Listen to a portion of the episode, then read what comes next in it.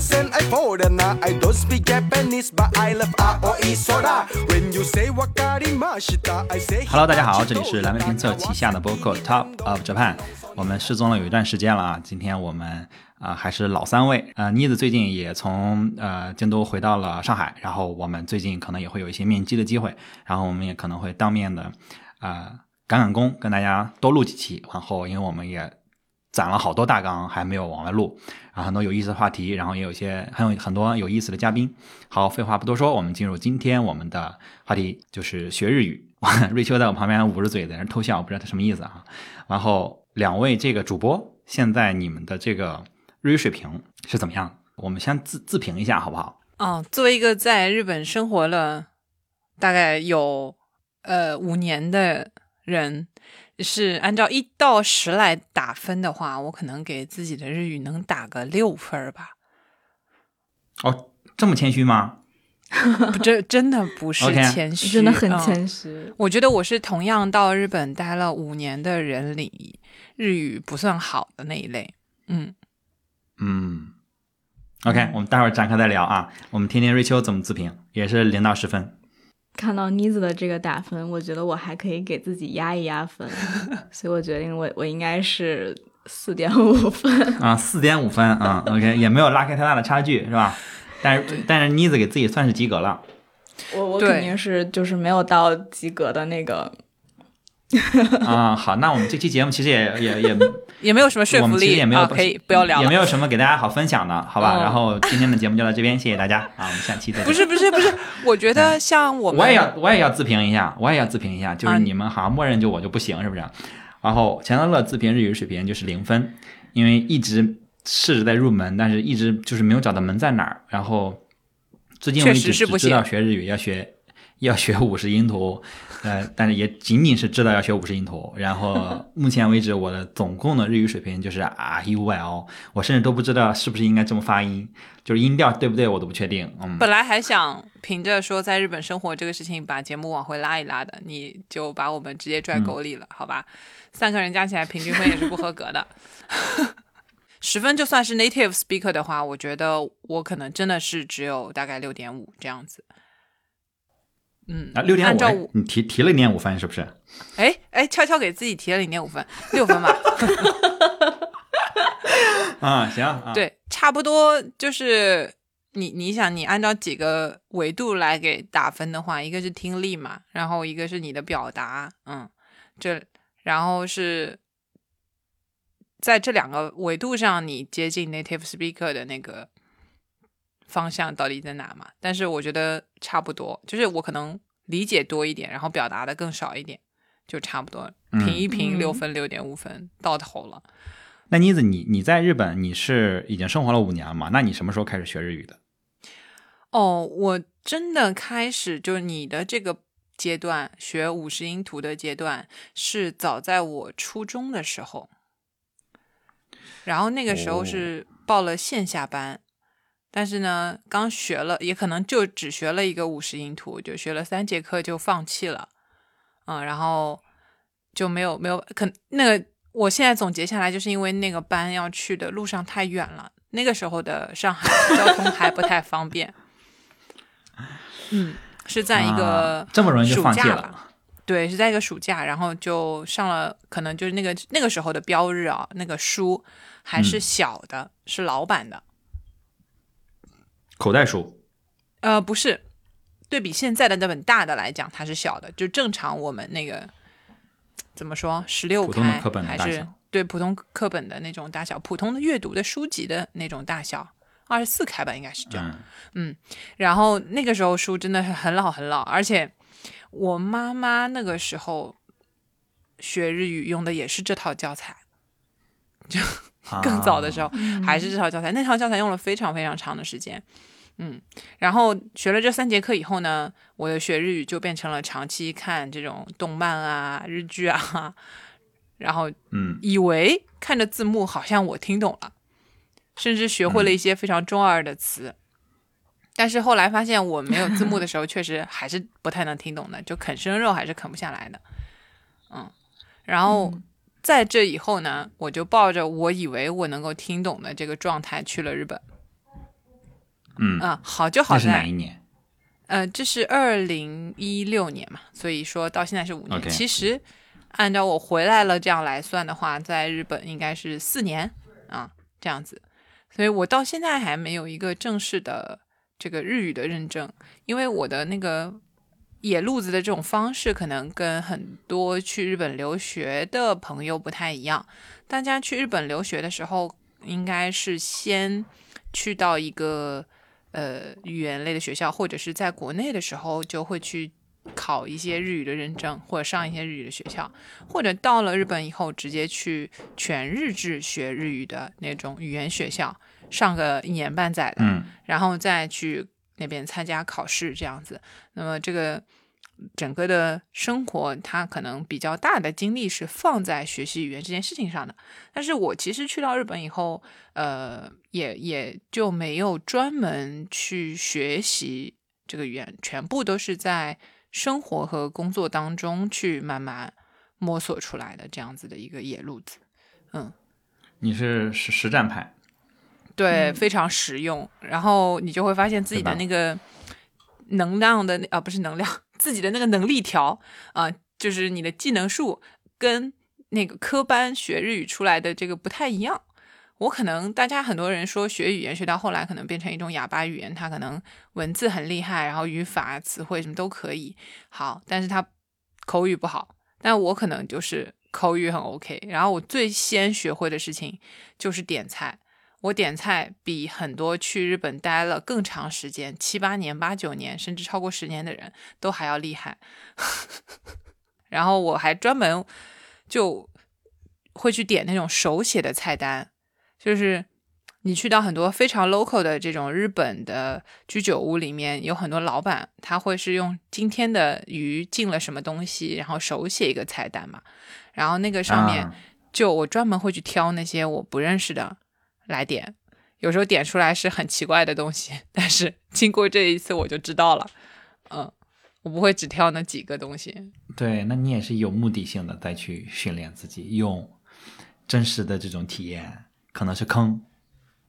哦，对对，这个事儿就在菜单上用的最多吧？可能 就是词汇量全是饮食类的词汇。是的，是的，好多种鱼我都认识，嗯，还有虾，还有各种那个鱿鱼、章鱼，其实有很多品种，嗯，对，然后因为我之前在 Beams 买过一个杯子，啊，我记得送给我爸了，然后它就是各种鱼，上面是各种鱼的那个嗯汉字，嗯嗯，然后有一些你根本都不知道是什么，你只是知道它肯定是一种鱼，但是你根本不知道它是什么，然后你更别提，我连汉字都不知道怎么读，你更别提日语是什么。了。对啊，那个字汉字不一定有。哦，那汉字不一定有，嗯，什么诗鱼啊，那么鲤啊、鲤就是哈莫嘛，就是那个海鳗嘛，嗯。然后还有什么鲷鱼啊之类的都有嘛，都是那个字。嗯，那你最早初中的时候为什么要学日语？初中时候就因为我为什么那么早？家庭原因吧，因为妈妈嗯那时候很早就去日本了嘛，所以我初中的时候啊就自然而然的，嗯，会觉得说如果还要再学一门语言的话，可能就是肯定是学日语嘛。所以那个时候你就同时在学中文、英文和日语。啊，对，那我如果现在让你去，比如去纽约、去这种、去伦敦、去英语母语国家生活，你觉得 OK 吗？你能像日语那样从容吗？我应该比日语更从容。啊，那你英文给自己打多打几分英文有个七分吧，啊？那也没有高多少。但你知道这里显示出来一个什么问题吗？嗯，就英文我敢说，我就算只有五分，我也敢嗯说。但是哦你日语，我感觉你的日语也是很那个，你是那种还是很放得开的那种。哦，就是很多人语言很很害羞嘛，会是那种语言害羞，就张不开嘴。我在日本我觉得你不是那种。没有，但是在日本，我的害羞度会比在英文国家害羞度再提升几个等级。因为英语国家还是比较宽容的，就是你哪怕你觉得你英语五分，你也敢说。嗯，因为他们本身就是就是移民很多，大熔炉可能说的差的就很多嘛。对，因为啊全世界说英文的国家有很多很多，他们之间也有很大的差别。然后会说英文的，对，会说英文的外国人也有很多。但是其实你想想看，如果是日本的话，基本上，呃，你都是拿日本人做参照的，也没有其他国家的人说日语了。嗯，所以这个是不同的，我觉得心情上就不一样。包包容度也不一样，对，对吧？是是的是的。呃，虽然说日本人，嗯当然他们出于礼貌或各种就以防尴尬，或者是很善良的原因，一直会夸奖你说啊，你日语说的好好啊，简直跟日本人一样，哇，完全没有看出来你是外国人呢。嗯，但是你知道那个是不能信的，对礼礼貌吧啊，啊，明白。以防大家尴尬。然后你一定要啊，体面。对，然后你一定要非常自谦，没有没有哪里哪里，我这个真的不行，嗯。我们现在还好多人，好多人都啊，你夸我，那我就开心啊，谢谢啊，是的。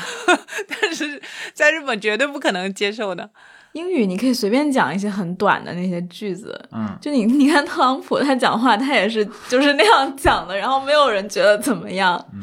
小学生对，你不讲长句也不会怎么样，但是你去日本，你要是一直蹦词儿，你就是彻底暴露你是个外国人。是个文盲呢。那那瑞秋，之前你说到这儿了，你当时为什么学日语？是要准备出国去日本留学吗？没有，我我完全没有一个就是必须要考试，或者是必须要留学，或者是工作上的要求，完全、完全是出于就是算是兴趣吧，然后嗯就是给自己找点事儿干的那种感觉。哇，你给自己找事儿说你会去学一门语言是吗？这么励志的吗？你看上去不是这样的人。你在黑我？没有没有，因为这个学语言是很长期的事情，是，那是就是相当于给自己找了一个找了一个很长期的，嗯、也也不算是爱好吧，就是嗯也、也没玩出什么花来，嗯。嗯，然后就就算是纯粹是出于兴趣。我我跟其他人不太一样，就是我初高中的时候不太迷恋二次元的这些东西，你现在迷恋吗？我现在也还好，我嗯。我是上大学之后才就是很喜欢看日剧，嗯。嗯，然后看日剧看看看，然后听日语歌什么的，然后我才就是慢慢觉得就是啊，好像学一学也挺好的，就是嗯、挺好玩的，然后我就去去去学了日语，然后当时也是因为去旅游啊什么的，然后觉得嗯，反正学了学了不吃亏，嗯对吧？然后就是出于这样的一个考虑，然后就就去报了一个线下的小班。哎呦，你那你投入还是可以的，是吧？嗯，然后但是中间就是无数次就中断了很多次，就是学一阵儿，然后歇一阵儿，学一阵儿，歇一阵儿，然后大概是这样。反正我的水平大概就是就是能能能简单的闲聊，就跟日本人闲聊。简单的闲聊，然嗯后不要给我搞特别高深的词汇，就就还能算是能应付。那你那你最后考考级了吗？学的过程中考了，考了呃，你给我们介绍一下你这考级的系统是吗？呃就是日语是 N 一 N 二，就是这个是日语就是呃，我考我考那个就是应该就是 JLPT 嘛，嗯。然后它是就是一到五个等级，嗯。然后五级是最简单的，嗯。然后一是难一级是最难的，然后我考的是 N 二，嗯，然后啊呃自击剑什么？就是第二难的。嗯、呃但其实怎么讲，就是就跟你说大学英语六级，你说它很难吗？它也还好吧，嗯就是相当于你你考了，很多人都说你考完了 N 一之后，这只是一个开始。，N 一相当于比如英语的话，对照一下，N 一相当于几级我觉得 N 一大概就是六级左右吧，？N 一才六级吗？我自己感觉差不多。哦，那那然后 N 二可能有点像四级，但其实我觉得四六级当时我也没觉得有太大的差别还是有有一点点差别的。啊。有一些词汇量跟语法上的区别嘛。对，嗯，但是但是日语它是不考你输出的，它不考你讲，它也不考你写，嗯嗯嗯，那考的是什么？它就考你词汇啊、语法啊、阅读啊、听啊这些。OK，，对选择题，对对对，就是就只有选择题是吗？呃，基本上就是选择题。但是它这个分不是说我看了一个，就是讲讲这个这个这个分是怎么打的，它不是说你对了就记一分这样的。它的那个分值据说是呃不固定的，就是它可能会根据嗯所有人嗯考完了以后，这道题错了多少人，对了多少人，来综合的给你算分儿。就它不是说一到五题，然后每个一分这样的，它不是那种均衡的计分制。这个是大数据啊，这是。对对对对对，真的，嗯他是看这一年总体的人数，然后这道题百分之四十人错了，怎么给他一个分值啊？百分之二十的人错了，怎么给他一个分值？那肯定四十百分之四十人错的这个题的分值要比百分之二十错的这个题的分值要高啊。啊，然后是动态的，就是说你做的时候，你也不知道这个题是几分，对吧？其实不知道但如果这个题错的人很多，而你对了，那你相当于就得的分是超过这个对平均的水平的，对吧？的对的。啊哦，这个这个很很公平啊，非常公平。然后他只用啊，考过一半。就是他一共满分是一百八十分，你只用考过九十分就对算嗯合格。但是对它每一个小分，嗯就是每一个部分，像刚刚瑞秋说的阅读啊、词汇啊这些，每嗯一个听力的小分，它一定要高于十九分。就你嗯如果它有最低的那个要求，嗯，有一门里面是低于十九分，不管你考一百多少还是怎么样，就都嗯不让过。不算过。嗯是的，那瑞秋最后是到了什么程度？我是阅读小分差一点，所以你是嗯 N 二将将没过，对，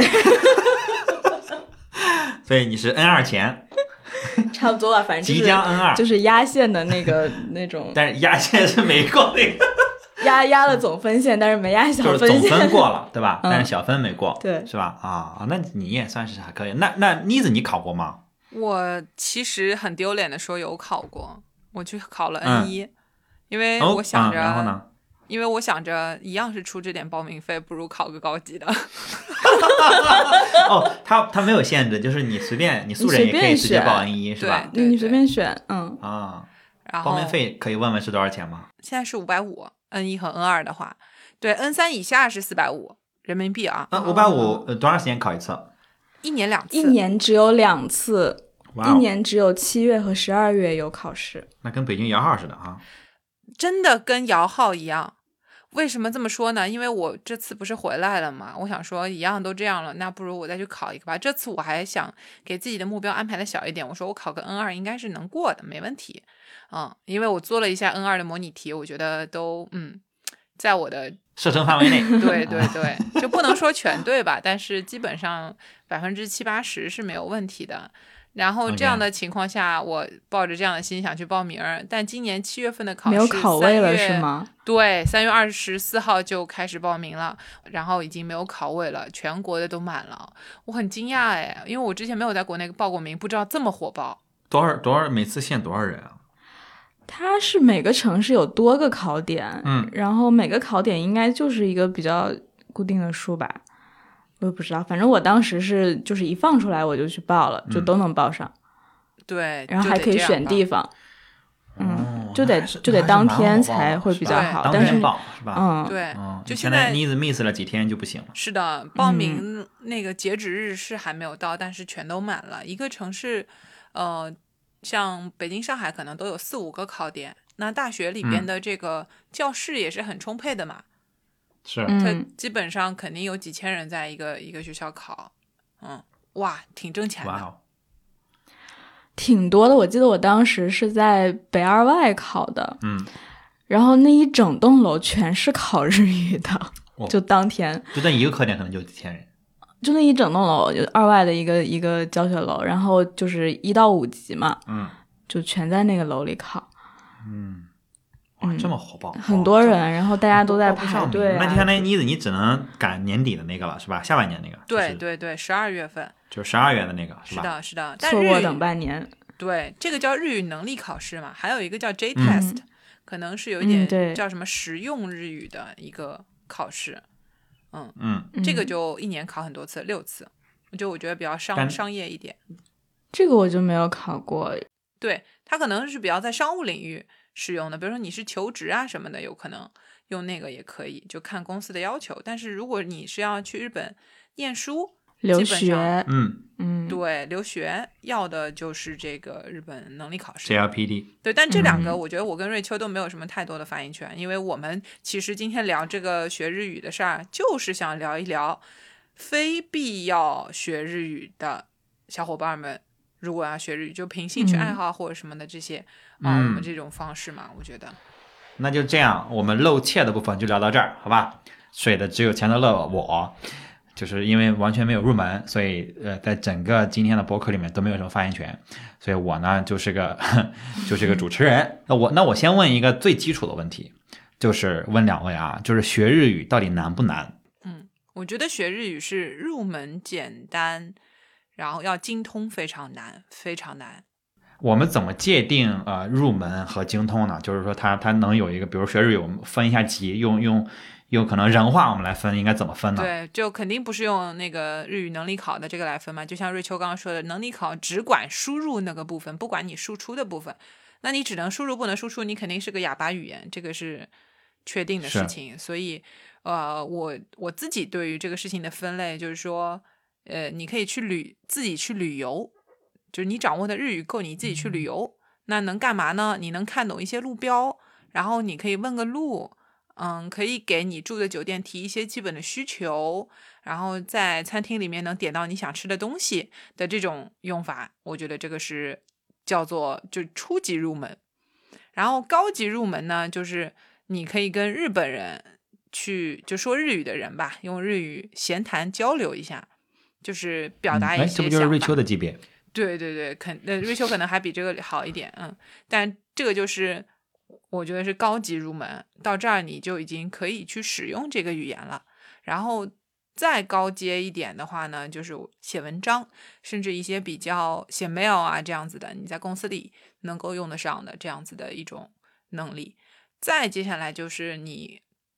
真的这个入职到日本公司，然后嗯，可能甚至要去做一些日语的 presentation，然后对，就就是正常使用了，就已经觉得也不至于接近 native speaker 吧，就是你发音发怎么样无所谓，但是你可以用这门语言了。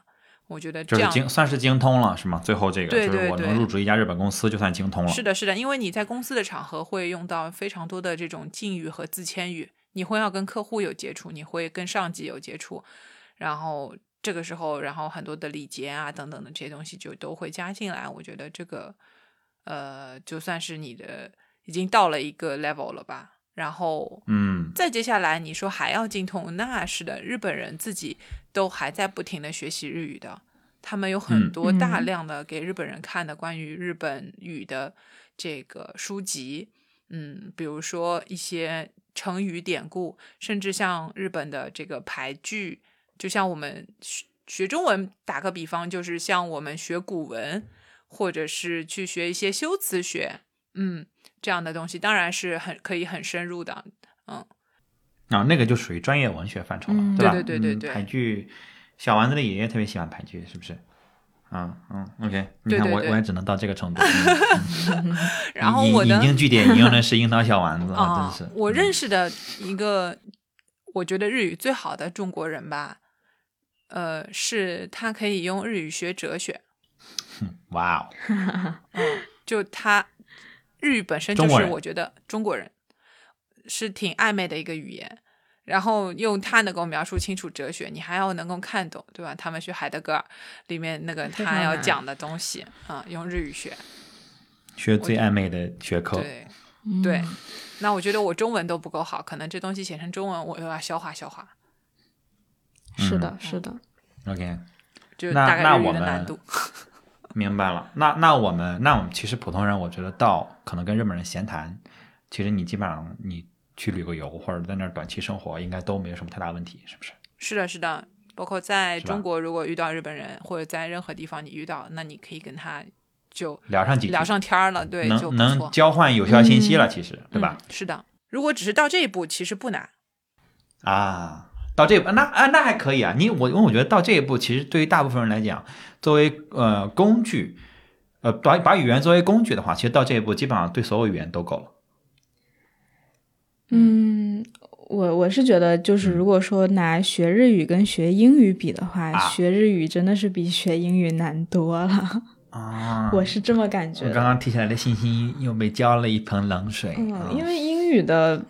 就整个句子结构啊、语法啊什么的，我觉得跟日语的语法就是完全不是一个量级的，真的完全。你你你是说刚才像妮子说的那个，是因为呃日语太暧昧了，就是说一词太多义，一句太多义，所以导致他可能学起来就是呃，你需要理解和掌握的东西太多，是这样吧。因为英语其相对都是比较固定的对结果，对就是都有。一句话是什么，基本上就是什么，除了俚语到那个程度。对，我觉得英语学到后面，你基本上就是词汇的这个部分了。嗯你最多只会碰到一些你可能遇不到的生词，然后可能会就是对你讲或者对你阅读有一些有一些阻碍。嗯但是学日语就感觉就是没个头。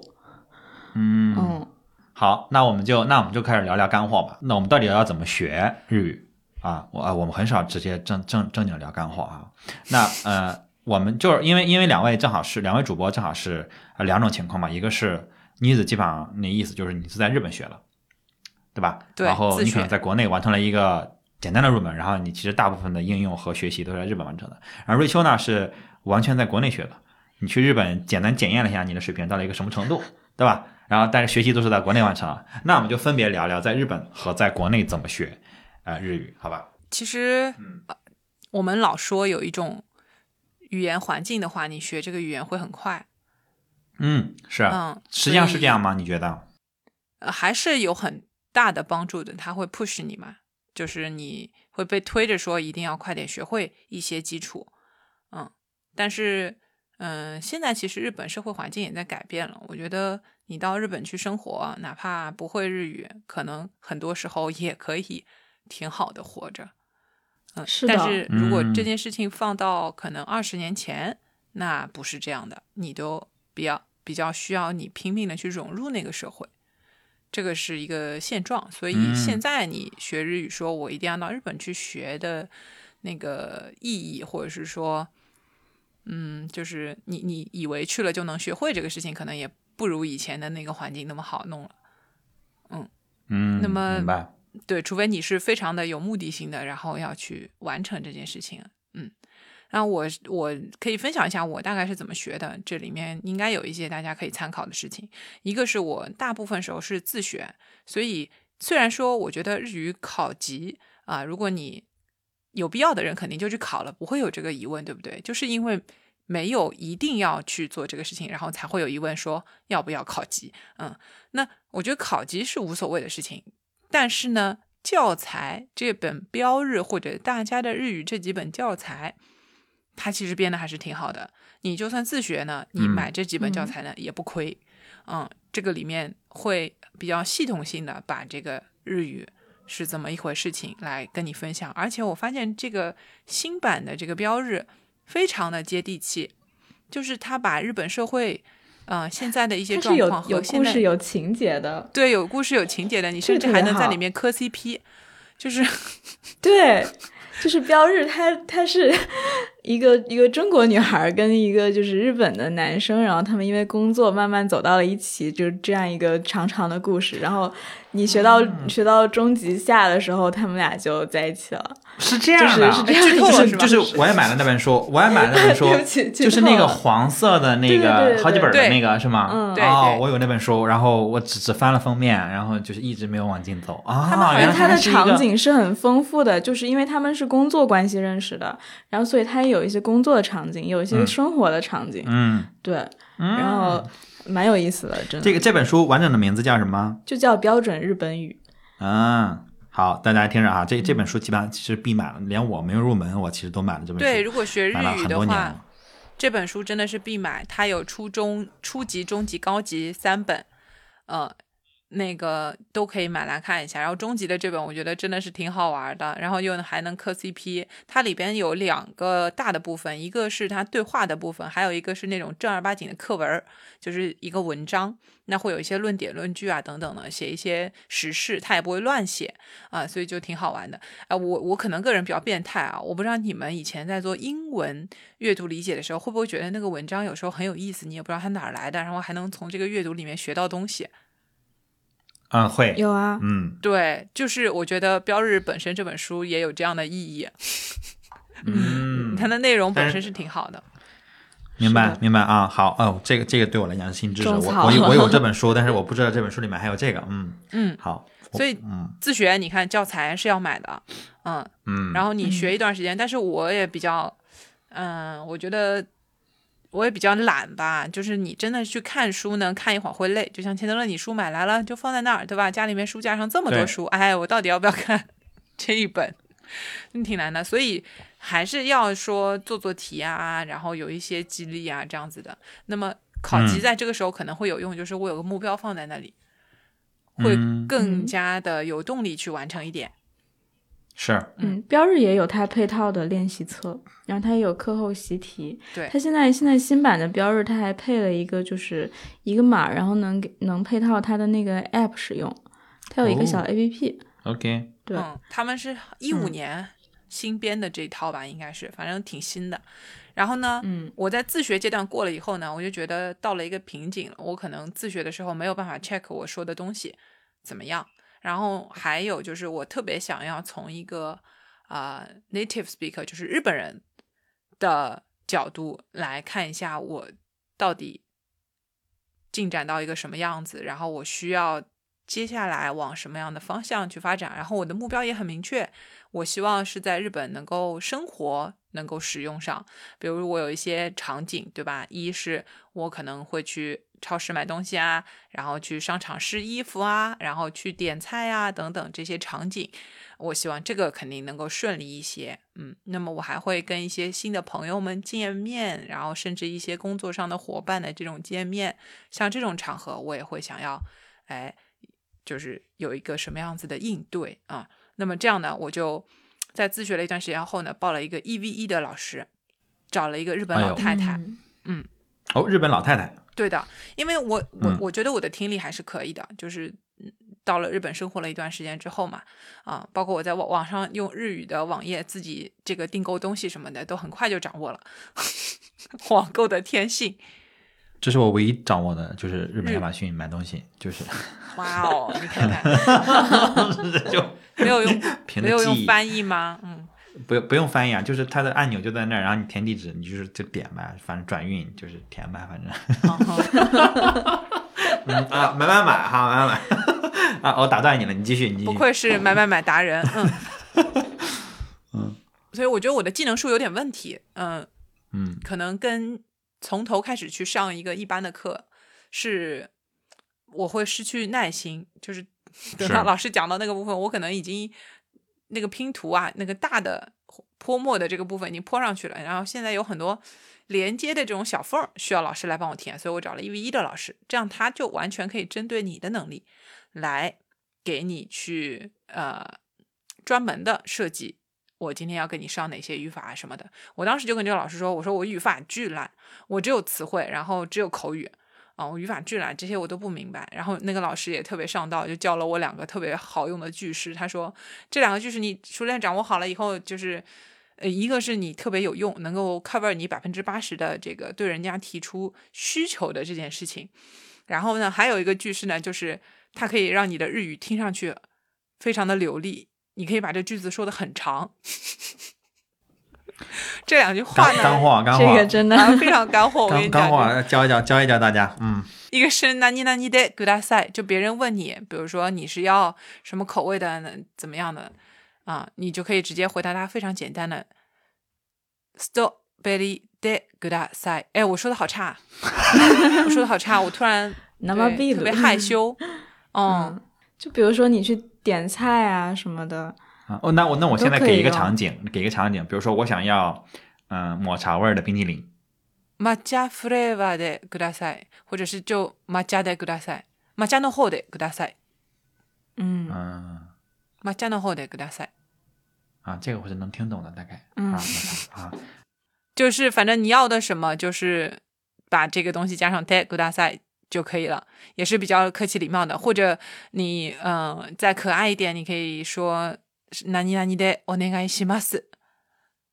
啊，拜托了，对、嗯是吧？对嗯哎你看我还是有点有点啊，有点储备啊，有点慧根，有点慧可以有根，一可以的。分的啊，有点有点有点有点可以可以啊，嗯，就这个很简单，你基本上会了这个句式，呃，提点需求是没有问题的。嗯，就也能很礼貌的提出需求来，对是吧对对对是这个意思，吗也也不至于很礼貌吧，因为 这就是有点礼貌的提出有点礼貌的不像那种对对对。不会就是是特别正儿干的句子正儿八经的，嗯。就是表达，不然像我们平时如果完全不会的话，你出去只能戳着那个菜单说 “ko le ko le 啊 ko le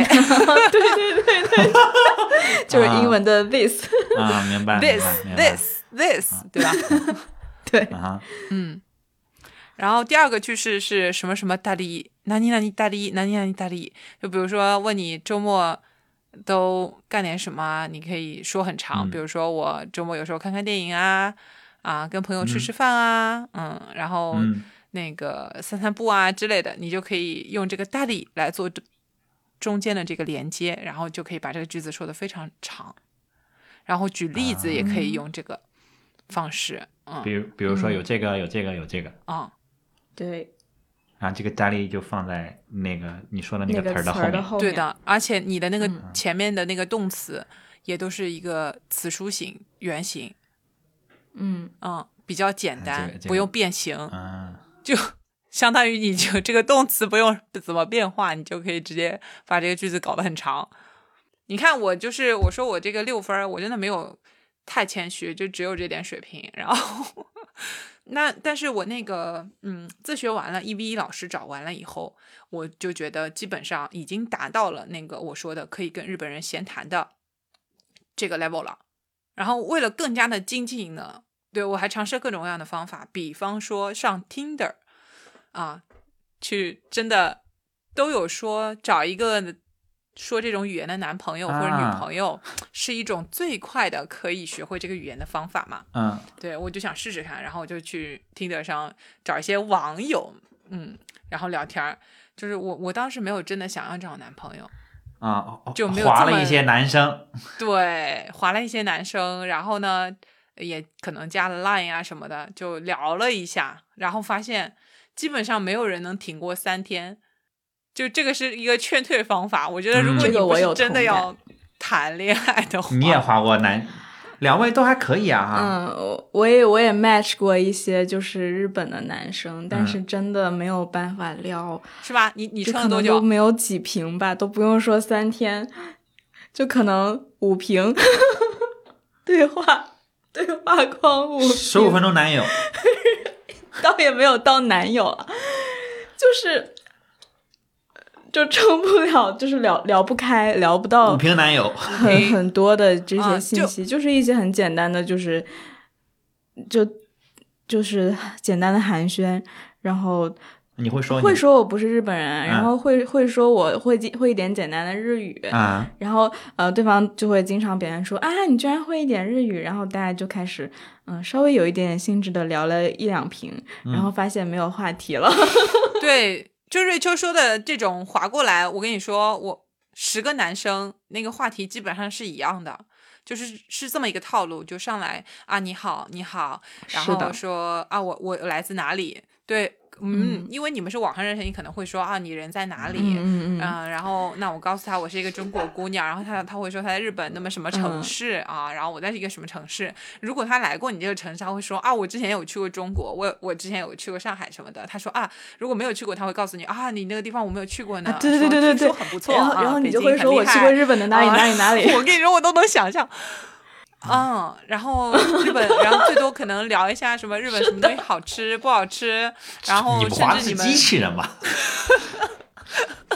嗯我都后来怀疑我划的是不是机器人，但是基本上就大家都是这些，嗯，是的，就是这样的，就是有套路。对，就是聊聊你去过日本的哪里，然后他去过中国的哪里，然后就没了。是的，是的，是的。我觉得如果你想提高口语的话，你到日本去想提高口语的情况下，有这么几个小建议。一个是会有那种呃沙龙性质的，就是他们是呃想要学英文的日本人和这个一些外国朋友，想要学日语的外国人，对的日语英语角，对日本人的英语角，呃，那么你至少保证大家沟通啊，不管是用哪种语言，都会有一个方法嘛。如果你还是会英文的，那如果你只会中文不会英文，你也可以就是去挑战一下只用日文，然后鸡同鸭讲的讲一讲。其实那个还很轻松的，而且你们没有什么利害关系，包容度也很大，然后大家一起可能喝喝啤酒、扯扯淡啊，看看就是一些共同的话题聊一下，这种嗯我觉得挺好的。然后你一直多去，成本也比较低嘛，你多去几次，至少会把你开口的胆量练起来，这是一种，嗯。对，然后还有一种可能需要你在日本待的时间更长一些的，就是会有一些京都的话，有一个叫做京都国际交流中心，然后它里边有免费开设一些这种课程，是给到呃外国人去学日语的，它也作为日本文化的一种推广，所以里边是一群热心群众的老爷爷老奶奶、阿姨、叔叔，然后在里边啊非常地道，那你。如果是京都这边，你可能学到的是地道的京都的日语，然后他会有这个耐心，而且这个非常棒的是什么呢？学语言其实你及时的这种纠错是非常有帮助的，很重要。对，就是有人能马上告诉你这里说的不对，你如果想说这个话应该怎么说，这个反馈很重要。但是你要知道，你一般如果就算跟朋友相处，如果不是很好的朋友，你就算说错了，出于日本人的这个。习惯，他可能不会跟你指出来说你这里啊，你应该这样说，你应该那样说，否则他说多了，你也觉得他很烦嘛，那你也不知道自己错，你可能一直错下去了。是是，嗯，所以说你是一个抱着这我就是来学习的这么一个环境下，那人家也可以比较 就是敢指出你到底哪里说的不好，他会觉得这是在帮助你，那你因为是抱着学的心态去的，你也会比较愿意别人给你去指出这个错误，那我觉得这个样子来的话，进步就会很快。嗯，明白。对的，两个小的 tips 吧，我觉得是帮你开口的一个方法。那我们聊聊在国内怎么学日语吧。呃，瑞秋是怎么学的？当时？我当时就是我我在考虑要学日语的时候，我我当时想的是，就是我觉得我也看了一些就是网上的那些就是入门的课，然后入门的课他基本上就是教你五十音图，然后教一些特别简单的对话，然后当时我就我看了一些之后，我就觉得嗯，我好像应该找一个老师正儿八经的带我把基础就是稍微。呃，就正儿八经的入个门，嗯嗯，然后比如说你的发音啊，然后这个那个，就是一些比较基础的问题，就是我还是比较希望能有个人来纠正我。就刚刚也是妮子说的，就是你你如果说只只看就是别人讲，或者是只看线上课的话，就是一开始的时候，如果说你就是讲错了什么的，就没有人纠正你，这个就是可能会是一个问题。然后线下课的一个好处就是，起码它是有一个。就是老师在那里去去跟你有一定的交流的，然后如果说你有什么就是早期的问题，你还能是能够比较早的能得到纠正的这么一个状态。然后当时就是就是抱着这样的想法，然后就去找了一个周末上课的一个小班儿，然后他的那个课就是一共就那么几种形式，然后呃最主流的就是跟着标日去学，就不管你考试还是不考试。他讲的都是一样的，然后他也有专门针对考试的那种冲刺的那种班，然后那种就会更应试一些，然后他会有老师带你刷题什么的，然后会讲一些技巧。但是标日的话，标日的话，他基本上就是就是按照这个教材去去跟你去讲，嗯，当课本讲。对，当课文讲，然后还有一种是，就是呃，专门是口语的那部那个部分，就虽然标日不考口语，但是它也有就是专门的口语训练班，因为它还是有有相当一部分的人去学这个是为了留学啊什么的，他们会有就是口语上面这个需求。然后我我了解到就是有有一些其他的一些机构，他们用的教材就是大家的日语这一本书，也有一些线上的课程。讲讲的是大家的日语这本书，嗯，我们那个班当时基本上就是因为我们是个周末班，不是那种脱产一直上课的那些班。如果说就是为了留学的那些学生，他可能就是每天都在那个机构里泡着，嗯，但我们不是，我们基本上就是有有相当一部分还是就是为了冲着兴趣来的，对。然后有一小部分是为了考试，但是他们可能平时没有时间，嗯，然后其他的一些人基本上就是，嗯，有的人就是去旅游啊，就是觉得有的人就是二次元啊，就是喜欢动漫啊，然后就是喜欢日剧，喜欢日本，就各种各种各样的都有，就是有初中生，还有三十多岁的都有，嗯嗯，我们那个班就是这么一个情况。然后我入了门之后，嗯，相当于就是断断续续了一段时间。嗯，因为他那个他那个课强度还是非常大的，他他基本上是从早上八点多一直上到一点还是两点，然后中间有四十分钟吃饭，然后其他时间你就你就课间休息个十分钟。其实我对于我来说强度非常大，因为初级比较简单，然后到了中级，特别是就是再往后就你你在这么上的时候，我就觉得吃不消了，然后我就把这个课给停掉了。停掉了之后，呃，然后我就就是开始了自学，然后自学基本上线上的课我也看了一一部分，然后线上的课一般就是也是分两种，一种是那种录播的课，然后一种是直播的课，哎，这个蓝评测之前做过评测，嗯，有的的对有的。然后像录播的那种课，它就是你你也就是就是听老师讲，你跟老师没有什么互动。然后他录播的课基本上也是应试的比较多，然后他会把这些什么语法呀跟你讲的特别详细，特别就是就是精准。然后直播课稍微好一些，直播课它也不会有太多人。我接触到的直播课，一般一个课也就是十几个人这样的，嗯其实并不多。嗯对。然后大家会上麦嘛，然后老师会 cue 你，就是去讲。嗯，有时候是就是口语啊，有时候是那种就是练习或者是干嘛的，就是老师会 cue 到你。这个我没怎么听过，但是我我看别人上过，这种其实算是有一些互动，然后也能得到一些纠正吧。我觉得这个就是我接触到的，主要在国内的这么几种形式。嗯，我的建议的话，我觉得一开始线下入门会比较好，但是学到一定程度之后，你就完全可以转线上了。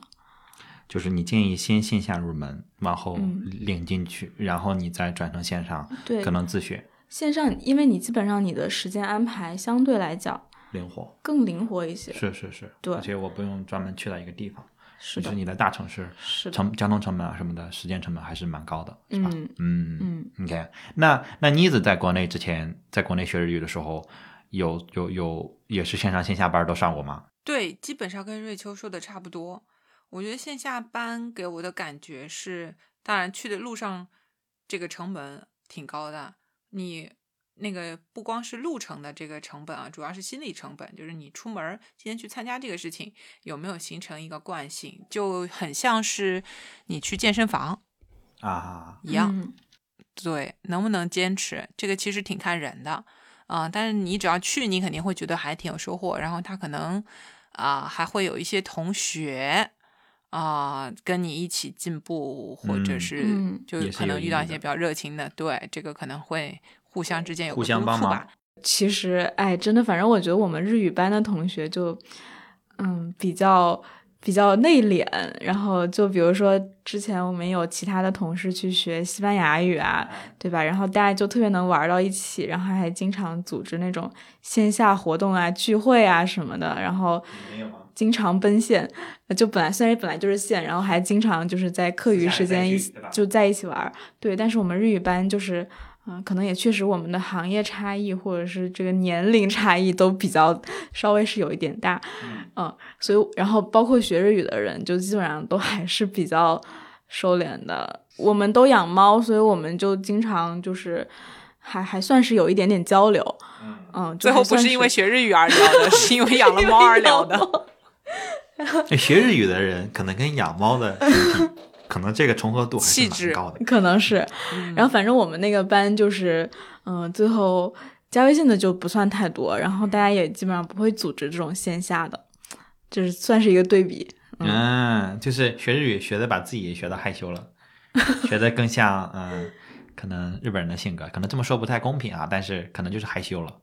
他其我我的那个线下日语群没有我的线上日语群活跃，我的线上日语群超级活跃，但是我的线下那个日语班那个小群就完全不活跃，就在大家不认识的这么一个情况下，好像反而能聊的更多一些正也不知道。我是谁，对吧？中二一点也没有关系。比如像我这种完全没有入门的，就是我现在零基础或者有一丢丢基础的情况下，那我如果从这种情况下我自学日语，到底应该从哪儿开始？就钱德勒终于听完这些，觉得自己还是心动的，还是想学一下日语的。啊，对对对对，要学到我是觉得，我是觉得听完你们说的这些之后，其实我一个是觉得，嗯，没有那么大的压力了，因为之前我可能还是觉得是一挺挺大一事儿，然后就是挺觉得它是挺完整的，挺一个难啃的骨头吧。反正听下来我，我觉得虽然瑞秋一直给我泼冷水，但是他就这样的人，因为我也知道他日常什么事儿他都是这样的人，所以嗯，反正妮子给了我很多的这个 这个这个动力，我觉得也没有那么难，也没有那么可怕。然后我觉得这事儿也是能拿下了，对，所以就是觉得我还是想再试一试。就我在给你的这个爱好，呃，你的我再给你的这个动力添把柴，就是嗯我可以保证你学会了到能跟日本人交流的程度的这个日语之后，你再去日本旅行，你体会到的东西跟现在是完全不同质量的。呃，完全不同质量的是吗？对，完全不同质量的，就是有很多梗你就能接到了。其实钱德勒已经是一个非常深度的日本旅行爱好者了，啊啊，他那你要说爱好者的话，那肯定是很嗯，深度的。他去过很多很多次。对，嗯，就甚至比我我我去的都多。我在不会日语去日本的时候，跟我会了日语去日本的感觉的确是不一样的。我我觉得这个是多方面的一个影响。嗯因为我在学日语的时候，我并不是只学了日语这个语言，我顺便还了解了其他的一些东西。这个对于我来说是一个一个收获。就比如说我们之前去那个。呃，东京 City Walk 的时候，嗯当时那个领队跟我我们介绍的很多的东西，在我没有学日语的时候，我真的就是不知道是这么一个背景。嗯，但是当时我在去那个东京 City Walk 的时候，基本上他问什么我就能答上来什么。我现在回忆那次 City Walk，我只记得那儿有最好吃的亲子冻。问题也来了，对吧？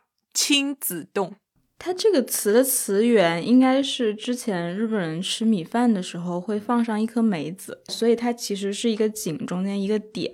真的，一开始一开始你以为这个是说什么呢？给小朋友吃的饭，或者是说爸爸和小朋友一起吃的饭，小妈妈和小朋友一起吃，对吧？亲子，因为我们这里亲子活动说的是爸爸和妈妈和孩子一起的活动，嗯然后你亲子饭的时候以为是这个，后来才发现哦，不是的，是因为鸡肉和鸡蛋放在一里一起。嗯，这个你在学日语的时候，他在课文上面就有给你写出来，其实日本的这个亲子饭是什么。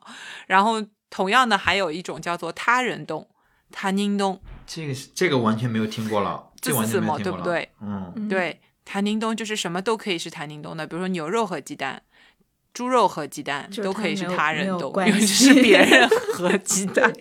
就是跟鸡蛋没有关系的那些肉，对吧？对，就是别人，而不是亲子。哦那就明白了，为什么说有些就是鸡蛋呢，它叫亲子，然后其他的就是不是这么写的。那我那我现在明白了，我现在明白了就是他人冻。啊，那我觉得像这种东西，你在学了日语之后，你再去看到那些菜单的时候，你会嗯，那个心情是不一样的啊。对这是一个非常非常小的例子。算是一种 bonus。对，是的，你可以更理解他们。然后刚刚你问说，那怎么可以，嗯，就是达到可以跟日本人闲聊的这个道路到底怎么走？我我我的自己的一个安排的道路是这样子的：首先你要先啃下五十音图，就是还是不能绕过它，是吗？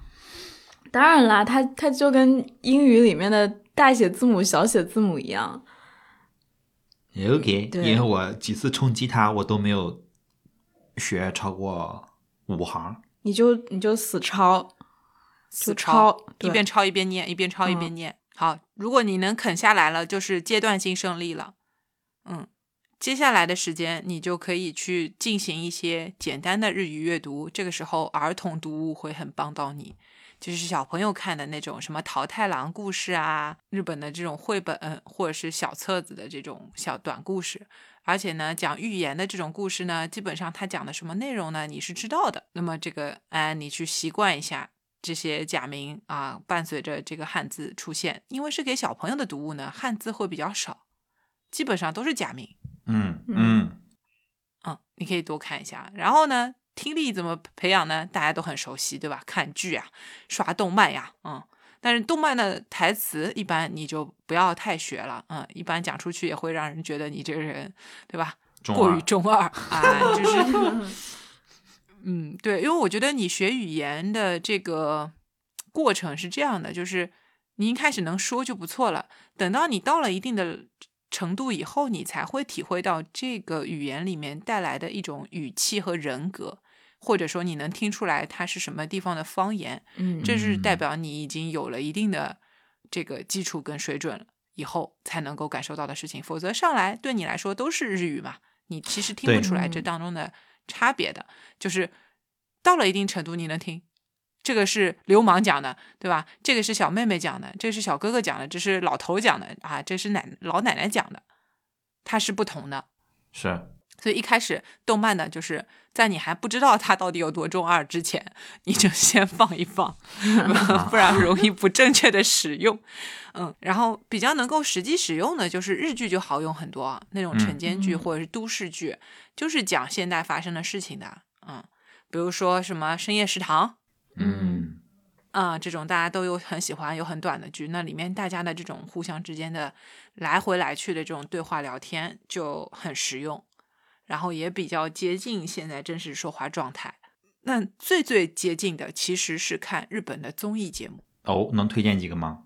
其实我们的那个公众号里面经常有人去翻日嗯本的那些综艺里面的东西嘛，被翻的最多的两个，一个是呃，就月曜月曜夜写汉字就是那三个啊，其实就是熬夜要从周一开始，对，熬夜要从周一开始，周一开始就熬夜，反正中文翻译各种各样的，嗯，就是月曜就是周一的意思嘛，叫 get you gotta yo fukashi 那个东西，然后就是那个胖胖的 Masco 主持的，然后这里面因为会采访很多的日本路人，然后他们讲话的，你就能够听到有一些方言或者是就是很自然的这种表达，就正常日本人怎么讲话的，然后还有一个也是经常会被拍到的，就是呃，可以跟你回家吗。他这个节目就是在末班电车结束了以后，因为日本打车不是很贵嘛，是啊，嗯然后就在那个车站周围去找那个目标，然后跟他说：“我来帮你出出那个车费，我可以，但是你可以带我去你家拍摄一下嘛，就看看你家里面是什么样子。”然后呢，就做了很多年，然后这节目也挺出名的了。然后之前我记得是什么，林平在日本，他们还去拍过，就是实拍他们在街上怎么拦人的，真的很看运气啊，人都拦不到，可能 在外面三个小时没有碰到一个特别合适的，就人家都不肯的嘛。你想，你带一个摄制组啊。到你们家里面，然后让全国人民来看一看我家里面是什么样子，这心不够大，真的做不到啊。呃，那这个也很好玩的，嗯。然后还有一档呢，我觉得学语言特别好用啊，但是这一档节目呢，之前出了一点问题。呃，它原来一直是日本的一档综艺，后来被奈飞收购了，叫那个 Terrace House 啊，Terrace House。Terrace House。这个这个对我我我我以前在奈飞上追过，然后前面几季我我应该都有看，可能有一个夏威夷那一季我没看。啊，我看过那个，除了夏威夷那一季，我好像都看了。然后东京的那个，我那一季好像就是出问题的那一季。对，就是其中的一个成员，然后因为是真人秀嘛，所以他在今年疫情哦，去年 sorry，二零二零年的五月份疫情的时候，然后就不幸的这个自杀了。他是因为应该是因为网暴吧，是吧？网暴的原因，因为因为我正在追，当时就是而且那个我我差不多还追的还挺紧，因为就奈飞我嗯就在追那几个，然后看到这个，完了当时还挺震惊的。然后对，但其实这个姑娘，因为到我看到的这个部分，真的没有怎么样，就是特别正常。对她就是性格比较直能就是直率，然后对比较不是那么就是可能不是那么对，我觉得挺可惜的。对，挺可惜的，挺可惜的，嗯。挺可惜的，很年轻的一个小姑娘，然后、嗯然后整个记忆就下架了，现在还在打官司。但是这个片子为什么我推荐她说学日语呢？因为这里边有很多年轻人之间用语，然后嗯确实是每一天你日常生活当中打招呼会用到，一起生活会用到的一些词，就特别真实的去展现了这个点嘛。而且它不像那种综艺，就是我们传统。印象当中的，比如说啊，那个什么大学生在一起讨论东西啊，怎么样？嗯他们讲话的语速会非常的快，而且内容也会有一种，就是就是也不是哗众取宠嘛，反正内容总是为了节目效果要比较夸张一点，对吧？那个也不是特别生活化，所以我觉得这个是我觉得 Terrace House 这个 Terrace House 嗯是感觉非常呃适合去了解。嗯，日本人之间的这种生活的，当然，如果你已经在大学里面，然后都是同学一起生活，那我觉得这个就是你的日常，你也不用专门去看真人秀。但是我觉得，如果在国内的话，这个片子还是挺好的。你能生肉啃下综艺的话，我觉得你的日语水平就相当可以了，听力相当可以，OK，明白了，三个五十音图儿童读物，然后刷剧刷综艺。啊，那瑞秋呢？瑞秋有什么冷水要泼给我吗？我也没有什么冷水来，反正就是基础的这个五十音，这就不用讲了，这是最最基本的。嗯嗯，然后其他的我觉得学任何语言都是一样的，就是你要就是就是多输入才会有输出的，就是一定要多听，然后然后才能才能有语感的这个进步。我一般也是看日剧，而且我本来就比较喜欢看都市生活剧，嗯，就是像那种就是一个是大河剧这种东西吧，过于晦涩。然后他讲的这个这个语言，我我也确实就是觉得，反正我还没有到学古日语的那种水准。明白然后对对学语言来说帮助不算很大，然后大家平时也不会这么讲话。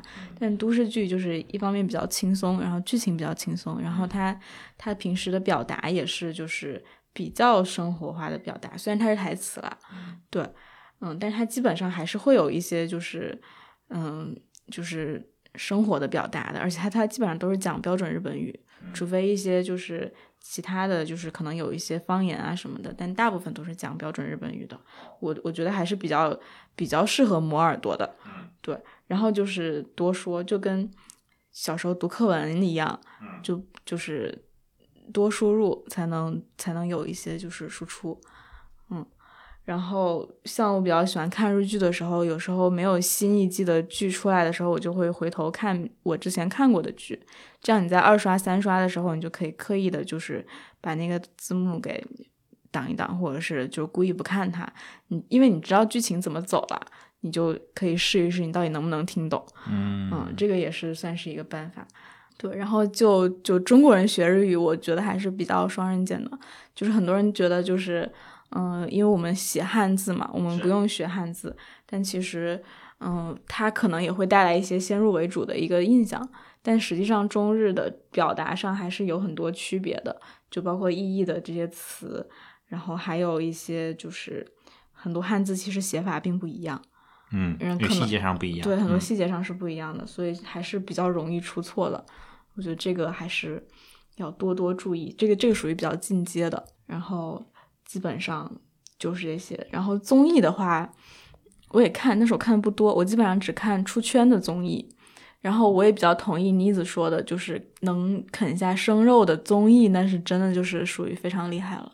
嗯嗯，所以那可以作为一个节点，做可以作为一一个很进点，阶的节点，对，对很进阶的一个节点。嗯因为他的表达真，他的语速非常快，嗯嗯嗯，嗯，非常非常快，而且他会夹杂一些就是方言或者说梗或者就是嗯那种梗很多，特别的有时候是梗，有时候是方言，有时候是一些就是年轻人爱讲的那些或者一些。谐音的什么东西，就是可能如果你不是很熟练，你就完全对，嗯，好的啊，好好受用了啊！瑞秋竟然没有给我泼冷水，就其实他可以用一种泼冷水的方式，他可以用 一种泼冷水的方式来跟你讲的。比如说，你不要以为你懂汉字，你可你学日语就已经是比人家先起一步了。我感受到了啊，我故意忽略了他那种他那种说法啊，他这个人就这样，啊，这个人就这样，对。然后我明白了，反正五十音图是不能过的啊。我本来以为跟你们聊聊天，是不是五十音图是不是可以跳过去？看来、哦，不可能的。看来就是死也跳不过去。不可以好，好我之前有个朋友问我怎么背，然后我说你要不要听一下日本小朋友学五十音图的儿歌？他们有好几首，好像，我觉我觉得不如抄，还是硬来，对吗我觉得不如生生抄。生抄，然后背。好，就死背吧，死记硬背是吧？先把它啃下来，没错。啊，找你自己最擅长的方法，把它死记硬背，就是印在你的脑子里。我我们为什么要这个聊这个学日语呢？其实，呃，我自己的感觉，学任何语言都是一样的，就是每个语言它会有自己的，就是它会有自己的叫性格吧，就是它会它会是能代表一个呃这个语言背后的文化的，就是这个可能这个国家或者这个这个地区它的一个文化在里面，然后它会融合的很好。就像刚才瑞秋说，他学日语班，他日语的日语班的那个学生都会慢慢的变得比较害羞，对吧？因为因为因为因为其实可能嗯你。同时，同时愿意去学同一种语言的人，可能他们的性格也是有相通的地方的。就是但同时愿意养猫的人，可能跟同时愿意养狗的人，他可能性格里面就会有一些不一样。但是养猫的人之间可能就会有一些共同的点。那都大家都愿意去学日语，或者说，我觉得听我们这个节目呢，可能都是喜欢日本文化的朋友。那你既然在听到这儿，其实你对日呃日本其实会有一定的好奇，然后可能语言是能帮助你对这个呃日本文化的这个探索可能会有很大的帮助。就像刚才妮子说，我虽然去过很多次日本，但是如果我会学呃会会一点日语，可能都不用太高阶啊，就只是到可能简单的闲谈的这种程度的话，我看日日本的这个感觉都会完全的不一样。我觉得这个其实是语言很有魅力的一个地方。然后我们也不是说大家都应该去考呃 N 一 N 二，对吧？其实说如果你对这个任何一个语言啊、任何一个文化有兴趣，然后学语言可能是一个，甚至它可以说是一个很高效的方式。嗯，因为我觉得语言其实它本质上就是一种工具，嗯，你实际上还是，嗯，对于它的使用也好，或者说它能帮助你的理解也好，就是更更了解这个世界，或者说更了解这个国家文化，我觉得这是一个非常好的地方，而且它是你你拿再多的去一些。不管是阅读也好，或者是你实地去去到这个地方也好，它都会算是一个你助力。就是你从单独从书本上，你是体会不到语言能带给你的这种奇妙的感觉的。嗯如果你只看中文的信息，如果你只只是在中国去看中文的信息，就确实是体会会不一样。我觉得日语是跟中文联系最深的、最多的一门外语。嗯就是为什么是学，如果要学外语，我是学日语，而不是说我在学一门法语或西班牙语。如果不是真的要用，我单纯是兴趣爱好去学。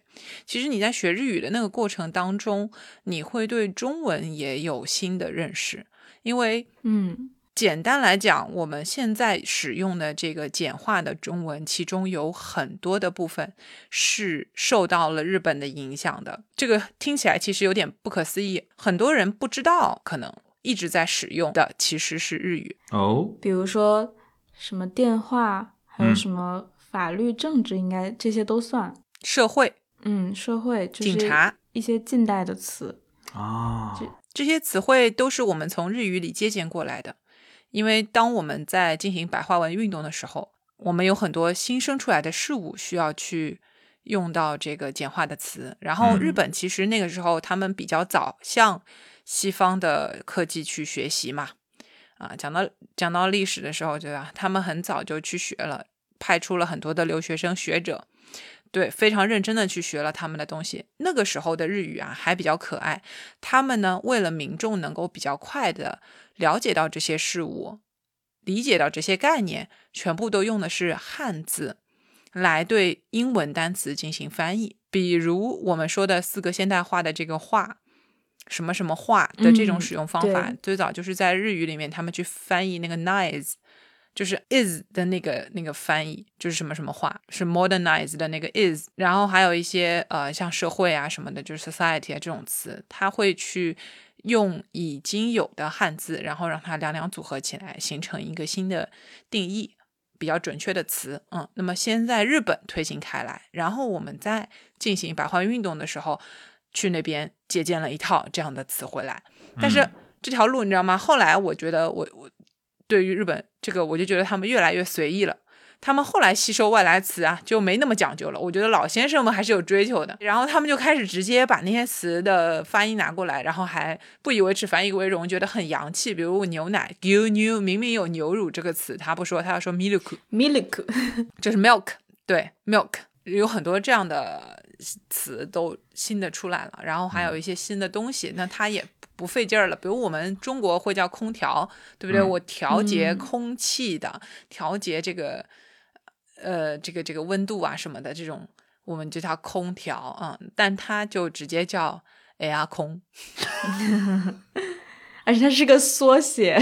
对，而且还是缩写，因为太长了，air condition 啊太长了，所以 air 空，对吧？但是总之就是它很偷懒了，然后他还觉得这样洋气，他就直接把那些词拿来用了，导致现在日本人学英文，我觉得真的也是挺难的。一，他们没有把这个东西纳入他们必学的这个项目里面，所以导致他们英文呵呵了。嗯啊，当然我们现在也开始讨论这个问题了啊，我们要 不要英文继续保留为主课，对吧？嗯进行考试，嗯，但是那个日本反正就这样了，然后老师的发音也就那样的，一一对应的这个日语发音，就刚刚说的什么 milk 啊，chocolate 啊，嗯，什么 Starbucks 啊，嗯有名的那个啊啊，对对嗯对，然后最有名的麦当劳怎么说？马克多马纳鲁克多纳鲁多。比比英文原原原句还更特别长，特别长。嗯哦，对对，他会把那些 L 啊、D 啊什么全部都念出来。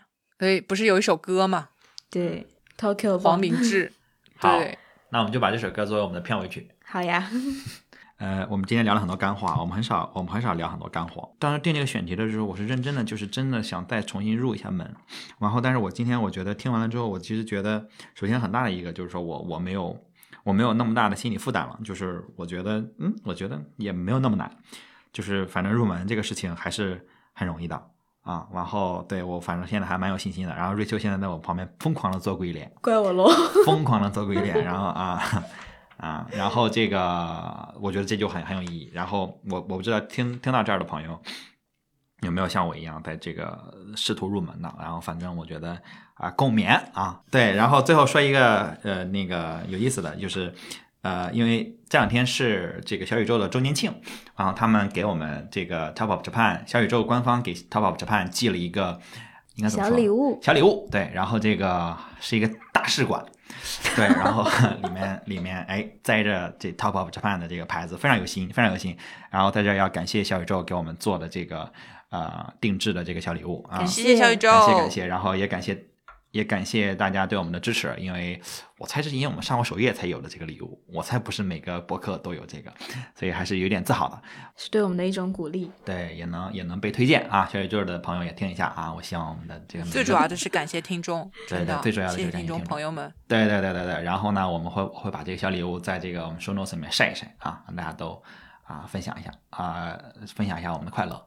好的，然后呢，这期我我们聊日语嘛，然后我们刚才提到一本书叫这个标准日本语，然后呢，呃，有没有在学日语的朋友或者准备学日语的朋友，然后留言跟我们分享一下你学日语的这个经历，或者你准备学日语的这个小决心，我们会在留言里面抽一位送出一整套这个标准日日本语这这套书，然后跟强德乐一起这个入门学日语，好吧？然后这个你这一套送大了，你直接把人家从小学送到大学了，啊，那对啊，对啊，就是我觉得要买就一套嘛，特别有啊诚意。特别有诚意。嗯对我们就干就是干就是有诚意的事儿啊。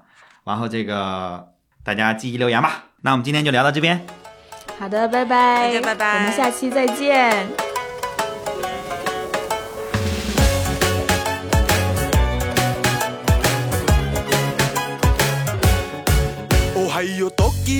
Konnichiwa, sumimasen, I foreigner I don't speak Japanese, but I love Aoi Sora When you say wakarimashita, I say Hitachi, Toyota, Kawasaki, Nintendo, Canon, Sony, Honda. I'm losing my way. Obasa, where should I go? Shinjuku, so big. I need a Doraemon. You speak Japanese. Show me language. What can I do? Where should I go?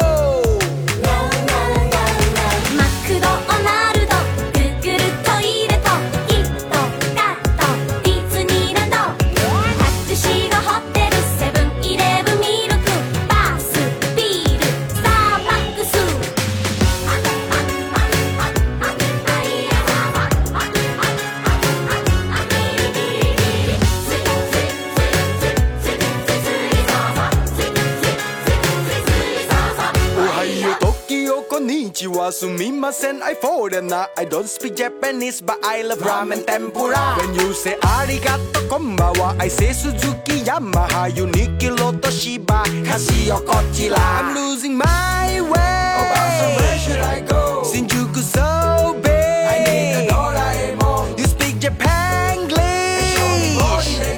What can I do? Where should I go?